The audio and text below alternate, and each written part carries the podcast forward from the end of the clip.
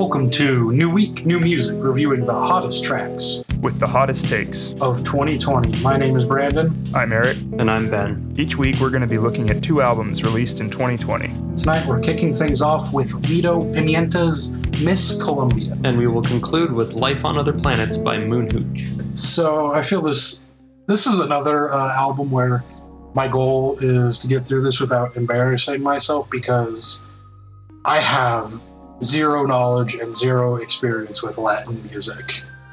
I don't know about you guys. Yeah, uh, very, very little, very little to go on. Either. Yeah. yeah, and I, I don't speak any Spanish. Do you guys? I picked up like no, maybe ten really. words on this album. You know. Alright, so uh, with that out of the way, with us having almost no cultural uh, connection to this album, I will say I loved this album. I generally liked it, but I definitely had some mixed feelings about it overall, and I really want to delve into the specifics later on about I, what I, I liked and didn't some, like. I do have some complaints. That I So this was, definitely wasn't perfect, but I overall, I loved this album. I found myself very much in kind of the same camp as Ben, where I, I definitely liked it overall, but I was much more lukewarm than than in the loved category. One thing that I do have to say, I'm sure you guys had somewhat similar experiences to this. This album has more bass than anything Skrillex has ever put out in his entire career. Like, and just for not much of a real reason, there was so many times this album, my subwoofer was shaking the entire room with just bass. That's wow. interesting, because my sound, like, I just listen through headphones, you know, and I don't have a sound system like you do. So, I mean, there was definitely some heavy bass for me, but it wasn't anything that really, like, shocked or shook me. See, so this is absolutely hilarious, because I didn't notice that at all. Really? And and so, you know, I do have a really nice set of speakers, but but the interesting point about my speakers is they don't go full audio range. They only go down to sixty hertz, which is, I think, like the lowest note on a bass guitar or something. So if this was true pure tone, like, so normally it doesn't matter, because even if you're listening to like a sub bass or something, there's a couple harmonics that you'll pick up. Like if the sub bass is at thirty, you'll get a tone at sixty, you'll get a tone at one twenty. So normally I would hear it anyway, but that indicates to me that, like, this lady is just pummeling you with straight, the purest twenty hertz sine wave to destroy your walls. No, like, absolutely. Like, when all this Rhoda shit's over, you guys need to, like, come here on this subwoofer, because, like, it's just, oh, like, so much bass. Like, it's insane. That and definitely would not have been a positive for me. It it doesn't take away from the album, because, as I said, I still enjoyed it, but, like, I, like, throughout the whole time I'm thinking, like, why is there so much bass? There's it's an absolutely comical amount of bass. Well, then. So now, um, with that being said, that's pretty much all, like, the actual negative things I have to say about this album already. Um...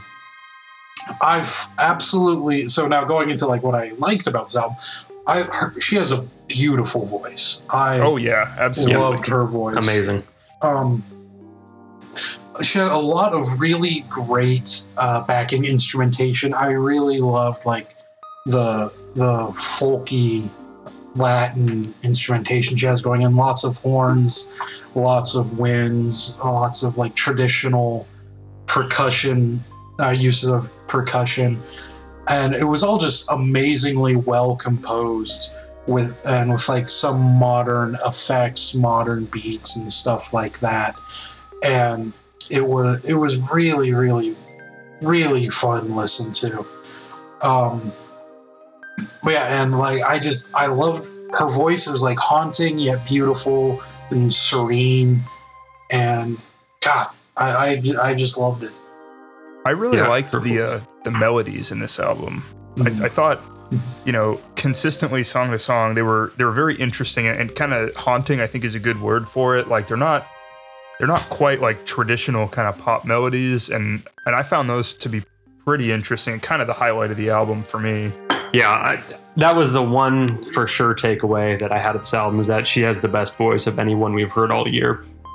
I mean, it was just such a great range of both technical ability, control of how she sings certain notes, um, with the ability to convey different emotions. I mean, I don't think she could miss a note if she tried. I mean, it just seemed so effortless. And yeah, mm-hmm. the vocal performance was incredible on this album. Yeah, I, I agree. Definitely one of the best vocal performances on here. And as far as like just vocal production, I think up there as well. I like just how oh, her yeah. voice is, how her voice yeah. is produced was so immaculate. They yeah, she sounded great through the whole album, and there were even, you know, different effects that they did. Not all the production on every song was the same, but it always sounded mm-hmm. really good. Yeah, um, kind of going off of that though, how did you guys feel about the three tracks towards the end? Or well, one one's like an interlude, the other two are tracks where it's like the very raw aesthetic. How did you guys feel about that? Yeah, it was okay. Fan. It actually fits into one of my complaints about the album, which I'll touch on a little later. Um, I thought the songs were decent, but it was a little bit jarring to go from the very highly produced, almost overproduced pop songs that came before it to go to that mm-hmm. kind of almost ancient, you know, tribal like campfire sound. Um, mm-hmm. I thought the album jumped around a little too much in that regard, even though I did like the individual songs decently enough. I think I had a, a pretty similar experience where I think maybe my biggest complaint across the whole album was that a lot of the stuff that weren't those three tracks started to sound a little bit samey for me. And, uh, but then like the only way the album was broken up was those three, and they were very jarring. It wasn't, I, I don't know. It, they sent, they seemed a little jammed in there, and it just overall album mm-hmm. craft a little weird. I, I definitely agree. It seems, it seems thrown in there. But that being said, I'm really glad it is there. I think the album needed that. And one thing that I picked up on my second listen, and I don't know if, once again, this is just me kind of, you know, like finding meanings in things that aren't really there, but I felt with like the first uh, leg of the album, um, it starts off very, you know, very uh, Latin traditional, uh, like, um, Colombian tradition. I believe it's pronounced cumbia. Uh, I'm not entirely sure, so if I'm incorrect, I apologize. Uh, but anyway, it starts very heavy in those, like the Latin traditional influences, and it gets kind of more and more pop as the first leg goes on, leading up to Coming Through, which is the only uh, song in the album in English, um, and which is the last song before the interlude, which is the story of Uh, a Colombian uh, performer, Rafael Cassiani, Cassiani. And so like my sec- anyways, where I'm going with all this is I think like those three are like interlude track bit in the middle was kind of like her uh, Lido Pimienta being reminded of her roots. So like she's kind of becoming more and more pop. Then it hits that, and then it goes into like that pure Colombian traditional folk music. And then the last few tracks are back into like that really nice blend of Latin, of cumbia, of folk and pop music. So that's one thing I saw my, I caught my second listen. Once again, no idea if I'm just kind of like finding things that aren't there. But I think I'm going to reply with big if true. Yeah. Like I, I and I, maybe that that's something I suffer from not having understood the lyrics, but if that really is the case and that's how the album's put together, that's really cool. And that would yeah. also solve a lot of those problems, and and so maybe it is a, a situation where I'm perceiving them as problems because I didn't understand the lyrics. I didn't get the the full experience. So mm-hmm. that that very well could be. Mm-hmm. And that kind of goes back to what I was saying at the beginning of this episode, is none of us have any connection to Latin music, so we don't really know if this is the case. And also, this is the first I've heard of her, of uh, Lido Pimienta ever. This is the first music of her I've heard. Um, so I don't really have anything to go off of. It's just a thought I had that kind of made sense. Um, and if so, and if that is the case, I think it's really, really well done. But that being said, it still feels very jarring when listening on a full album scale. I think the you know, the hopping around a lot, um, you know, it definitely on the, you know, it has positives and negatives. I think it's good in the sense that it shows how well she was able to blend different influences together to produce um, songs that were creative despite um, combining lots of things that I'm already familiar with and some things that I'm not. I still thought she uh, did a really good job of bringing an originality to the music. The downside, though, is that I don't think it was cohesive enough. And kind of another thing that's related to that is that this was one of the few times this year where I thought a couple of the tracks just vastly outshone the rest of the album here. And for me, those two tracks were Eso Que Tú Haces and Nada. I thought those two songs were absolutely miles better than anything else on the album. I also I, completely agree with that. I also completely agree. Those are my two favorite songs. Those two songs are incredible. By a country They're so mile. Good. Yeah. They're yeah. some of the best I've heard all year. And the rest for me yeah. was, you know, decent at best. Um, I did like the the first and last tracks, um, but I thought the stuff in the middle, because it was so different, it kind of took away from there being any conceptual kind of unity between the first and last. I would have liked to see it kind of wrap up more conceptually, and I thought it wasn't quite able to do that. Yeah, it makes me wonder how much the lyrics would have contributed to or taken away from that too. Like, you know, man, it's it's hard to review lyrical music without understanding the lyrics, and I didn't I didn't look them up. I didn't find a translation. I just kind of listened, and you know, I mean, maybe that my my overall takeaway from this album kind of ends up being like, this was, I thought, a a pretty good album for, as a boring white guy, this was a pretty good album, and you know, maybe there's something more there if.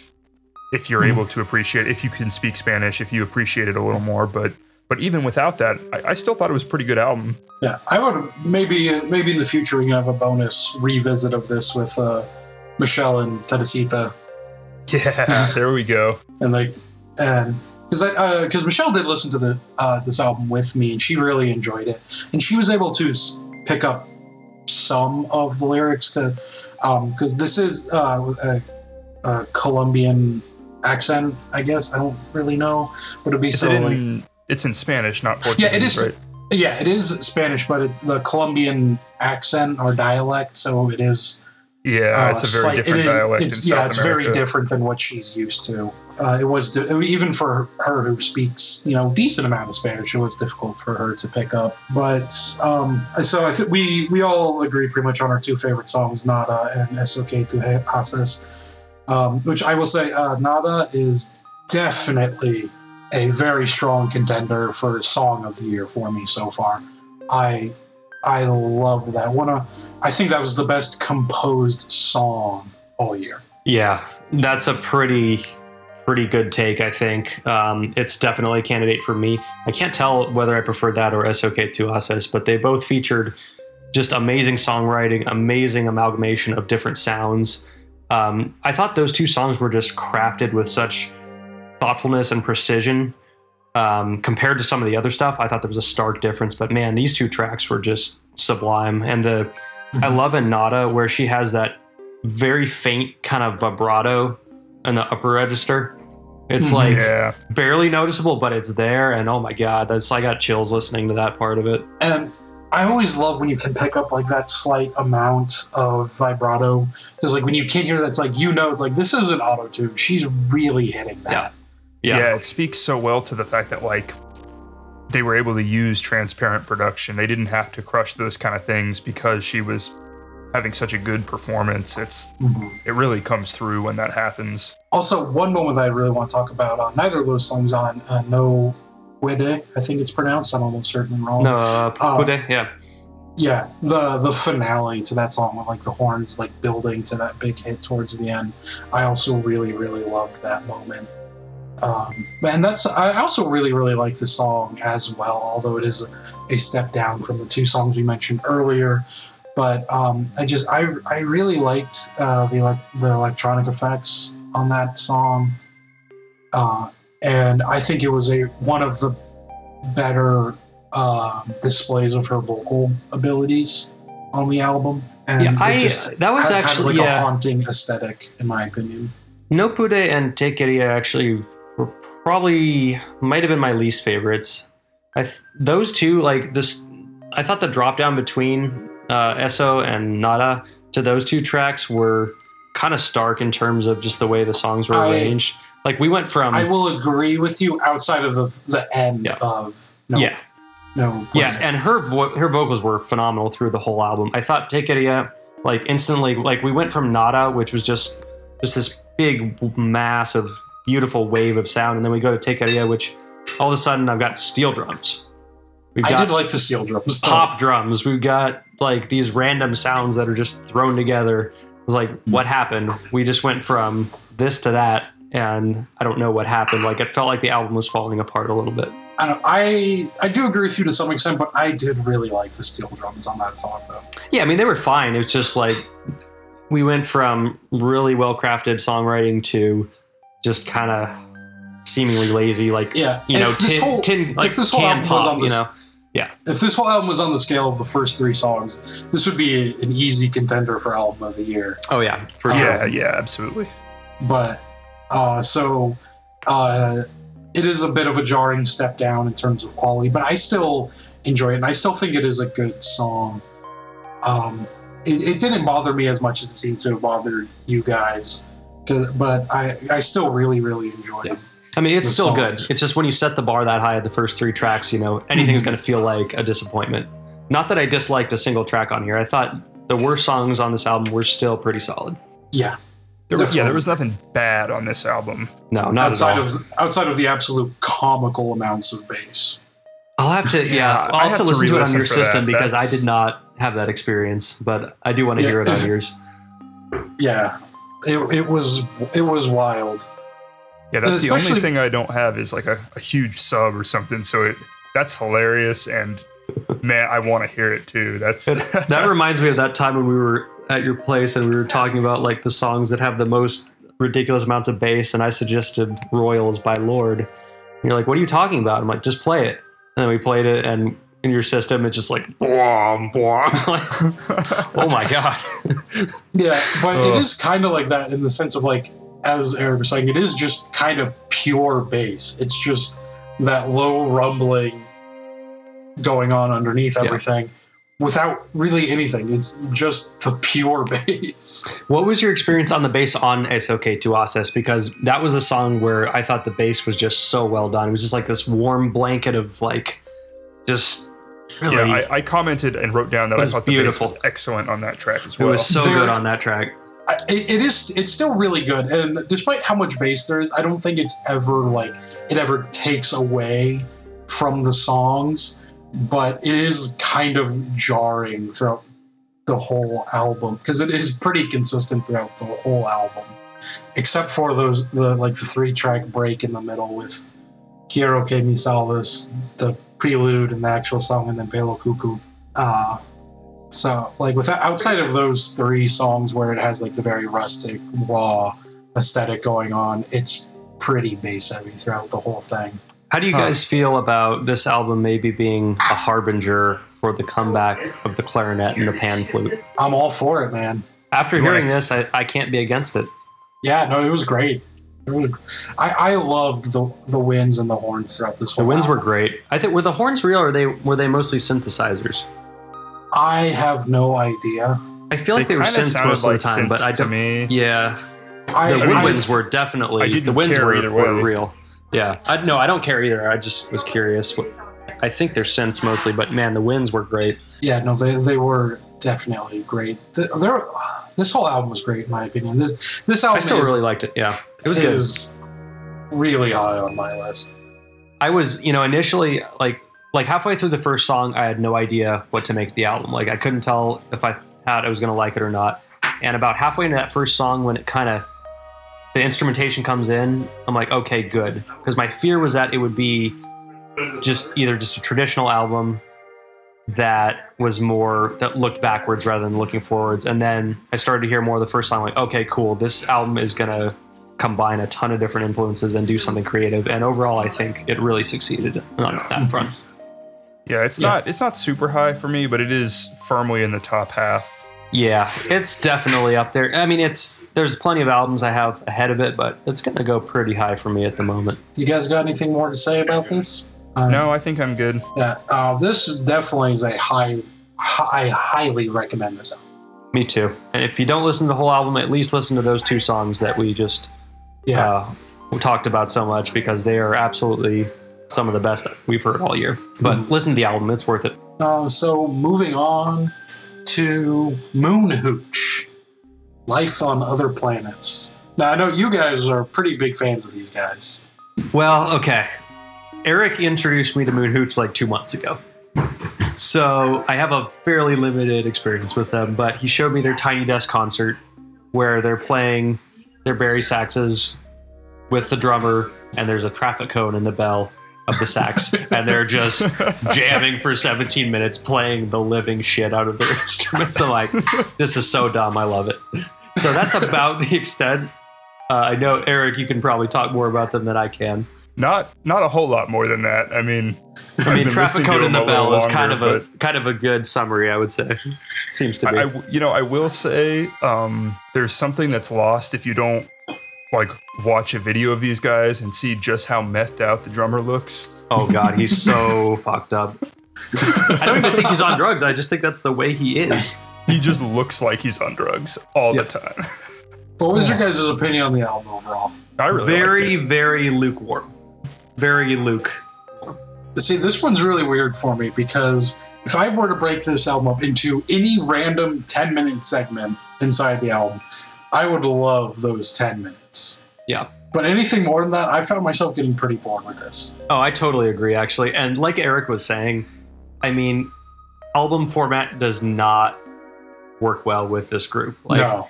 Like, I would, like, I would much, I would listen to that Tiny Desk concert with the video ten times before I listened to this album once. I mean, it's just, this group does not shine on an album form. And we talked earlier in the year about, like, jazz in general, like being much better live than it is on an album, but especially with these guys in this like weird ass, like, I don't even know what the fuck these guys are doing. If these yeah. guys like were, we were playing actually a talking gig, before you got on, Ben, like calling these yeah. guys jazz is certainly pushing the envelope. Yeah, yeah. Like, and by jazz, I have no I idea mean what like to call these guys. Jazz instruments. Like, I don't even know what to call these guys. But but if I found out that these guys were playing like a small gig at like a bar or a small venue, I would be in there in a heartbeat. Yeah, absolutely. But would I go out my way to listen to this album again? No, I would not. Yeah, see, I, I liked it a lot, but and maybe it's just coming from more familiarity that I kind of... I, I think, like, on video and stuff like that, these guys have a great, great energy, and it's super mm-hmm. fun. And I'm wondering if I, like, I just have enough experience with that that it translates to the album for me in a way that it doesn't if you're not maybe super familiar. Because I completely agree. They are, in a pure audio format, it's not nearly as enticing as it is in video. Mm-hmm. Yeah. I will say the album does have a really fun energy to it. Like, I, I agree with Ben. Like, their Tiny Desk concert is just so miles ahead of this. And it's not yeah. even because this sounds bad. I think this sounds pretty good. But, like, you don't get the madness of these guys in the album. Yeah. yeah I mean, you, I mean, you just, you don't get the full experience just mm-hmm. listening to it. And, I yeah, and I but I do I gotta say I love the energy of this band. I mean, Moon Hooch is in this really weird niche where like they're clearly not trying to make good music, but I also don't think they're going the like avant-garde, shitty, therefore genius route either. They're just in this weird territory where they're perfectly content making idiotic, ridiculous music and just not giving a shit. Yeah, and I definitely respect the, I'm just going to do what that. I want to do, exactly. and I don't care. I like that. I want. think that's hilarious. Yeah. Yeah. Like, yeah, and I mean, man, these guys play the shit out of their instruments. They play the ever-loving yeah. shit out of those saxophones they have. I mean, let's take a minute to appreciate the endurance and fucking embouchure it takes to do what they did in that Tiny Desk concert. I mean, they're playing the living shit out of their saxophones for like almost twenty minutes. Non-stop with a cone in the bell, which can't make things easier. Like, yeah, it's it's like an act of physical endurance. Uh, so I, I should I should point out too. So you know they, they play Barry sax a lot. They play a little alto. They both play tenor. Um, also a contrabass clarinet. I don't know yes. if it made an appearance on here. I, I'm almost certain it did. A lot of the, I think the bass parts are they get that kind of like dubstep wobbly bass the sound. Dubstep, out of the dubstep. I was going to say that too. Oh, that's a that's a clarinet effect? It's a contrabass clarinet, yeah. Oh, no kidding. I was going to talk about the dubstep too. Like, there were some straight up dubstep bass beats going on. It was like yeah. twenty twelve, twenty thirteen era dubstep. Like, he's making them on Which a is great. giant clarinet, like a yeah. seven foot tall clarinet. And that's, yeah. and that, going back to what we were saying, that, the, like, just saying those words, it sounds ridiculous. But it's so different, like, if when you can't see it, and just you can't see how absurd a contrabass clarinet is. You would assume that that was a synth, but when you see them, like you watch a video and you realize he's playing a seven foot tall clarinet to get that sound. It, it's just a different yeah. game. Yeah, it's completely I mean, this, different. The stupidity is kind of the point with these guys. Like, this is a comment that I wrote on listening to the second track. I wrote, starts off with a somewhat obnoxious arpeggio bullshit, quickly switches pace into strained, deranged staccato tenor blaring with a backdrop of dubstep horseshit. God, I love this group. I liked on uh, on They're Already Here, just, you know, alien themed sax dubstep, we got you covered. With weird ass like voiceovers like just thrown in throughout the album. Why is not? This the weirdest thing we've heard all year? Uh, yeah, I think it is, right? As um, far as I can remember. Thundercat um, maybe? This or Poppy maybe? This Poppy. is pro- Yeah, Poppy was pretty weird. I would say this is definitely weirder than Thundercat for sure. Uh, Thundercat, Thundercat was, was pretty Thundercat weird. was quirky, but it was still like fairly reasonable. This is just dumb. Like this one, like these definitely guys. It falls into the camp too of this is probably a strongly love it or hate it kind of group. Yeah, I would. Which is I funny that agree. We're all fairly in the middle though. But yes, it probably is for most people. And, and like, let's be fair, two of us play sax and one of us plays clarinet. That helps well, I, a lot when it's a I trio of sax and clarinet players, right? Well, like, yeah, no, for sure. And like, I, like I would play the clarinet for like ten minutes, and my mouth would get sore. Like these guys are just blaring on the sax for probably hours on end, and like that's impressive to me. Like if you ever played a woodwind, you can appreciate just the level of just mouth endurance you have to have to do this kind the, of shit. The closing track, number four solo. God damn, he played the shit out of that horn. He played the fuck out of that. He, I like that. Yeah, he the played first the shit last out of the horn for yeah. thirty-two minutes on this album. He did, but that I did notice that on yeah number four solo was like I liked the kind of more intense feeling that that song had. Like I also felt like yeah. that was maybe one of the more like traditionally sounding songs. It wasn't quite as yeah. crazy. That it was wasn't more just kind of it was almost serious ripping yeah. on the sax. Then. It was it yeah. was sax pornography. It was. It really was. Like, it was the um. What's that Van Halen song? It was the eruption. Uh, of, it was yeah, the eruption of, of, the, of the saxophone. Yeah, actually, I totally agree with that. And I I did love Number Four Solo for that reason, like because it it reminds me of like like Dave Mustaine, like a lot of like some of like the not quite as good. Uh, Megadeth albums where it's really not that good, but it's just, you know, an hour, forty minutes, an hour of Dave Mustaine just masturbating on guitar. I mean, if you if you play the sax and haven't heard of these guys, you're missing out so much. Yeah, yeah. You honestly, if you've never heard these guys, I would say you're you're missing out because these guys are fun. You may not like it, but you you gotta check them out. Yeah, I mean, I would. I would highly recommend the Tiny Desk concert or, or really any video. Yeah, the Tiny Desk for sure. That thing's amazing. It really I think there's a video too that. where they're uh, they're in a like stuck in traffic, so they jump out in the back of their band bus and grab a marching band bass drum and their horns and start playing up the traffic, and they get to a, a construction cone and grab it and throw it in the bell and keep going. And like all the people stuck in their cars are like, "What the fuck is going on?" That's, that's the yeah. real experience of this band. That is, yeah, that's how Moon Hooch should exist, is is doing that. And I, I looked them up a little bit, and apparently, like, they used to do, like, they would play on subways. Like, they're from New York. They would go to, like, the subway and just start playing music. And, uh, God, let me find the that quote. That makes perfect sense, because these totally guys do does. have a very, like, street performer vibe to them. Absolutely. Oh, if you ran into this on the subway, it'd be, like, the best day of your life. Oh yeah, here it is. Um, so this is from oh yeah, this is from their website. It says um, Moon Hooch uh, was already a familiar and beloved sight to strangers in New York, who would react with such joy and fervor to their impromptu subway platform sets that the N Y P D had to ban them from locations that couldn't handle the crowd. Damn. That's hella Now, I don't know how much of that is embellishment, because it is their website, but I feel like that's probably at least mostly true. Yeah. I mean, this is this would be the best street performance you've ever seen. I would love it. That'd be amazing. Yeah, no, I, I can't imagine just coming up, like, like going down into a subway station and just hearing these guys just blaring. God, that would be fun. I imagine if you saw it every day and like had to deal with the crowd surrounding them, it would be kind of annoying. But I kind of also doubt that they would go to the same place. I feel like they would mix it up and just go to random places all the time. Like I, I think they're aware that they're a bit of a novelty. But, oh, they, yeah, they, absolutely. But they also don't give a single shit. They don't no. care at all. Yeah. I mean, they went to me like it was funny because I wrote like I feel like these guys like. went to music school and excelled at music theory and were so good and they just got bored with it and decided to do their own thing. And then I looked them up and they did go to music school. So I feel like that's fairly accurate. I don't know their full story, but uh, yeah, this is clearly people who can play at the highest level. Just like, right. I want to do yeah. something different and have fun. Yeah. Mm-hmm. It's, it's, it's, it's very similar to me to, to Brendan Small actually mm-hmm. from you know, like yeah. Dethklok. It's, I mean, it's like, It's somebody right. who's a, like a true virtuoso, but like doesn't take themselves very seriously.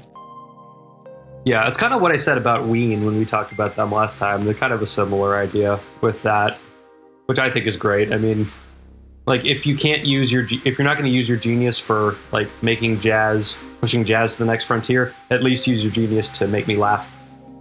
If like I pushing think actually, jazz we, is, I think Ween's a really great comparison for these guys. Yeah, it's yeah. like pushing jazz is your lawful good. This is your like chaotic good. chaotic good. Exactly. Like, I don't know if they're pushy, but they're doing something entirely their own. Yeah. So you yeah. mentioned um, Thundercat as a comparison, which is interesting because I also kind of use that album as a foil, sort of. Um, did this remind you of uh, Horse Lords at all in any way? A little bit, that, yeah. That was my other compare. That would I would say is my closest comparison. I feel like, like this is what Horse Lords want to be doing too. I think these yeah, guys just although, did it way better. For me, they ended up pretty close, but yeah, I think but you liked Horse Lords a lot more than we did. Yeah, I also liked Horse Lords a lot less on the subsequent listens, but I think those two albums are pretty close for me still.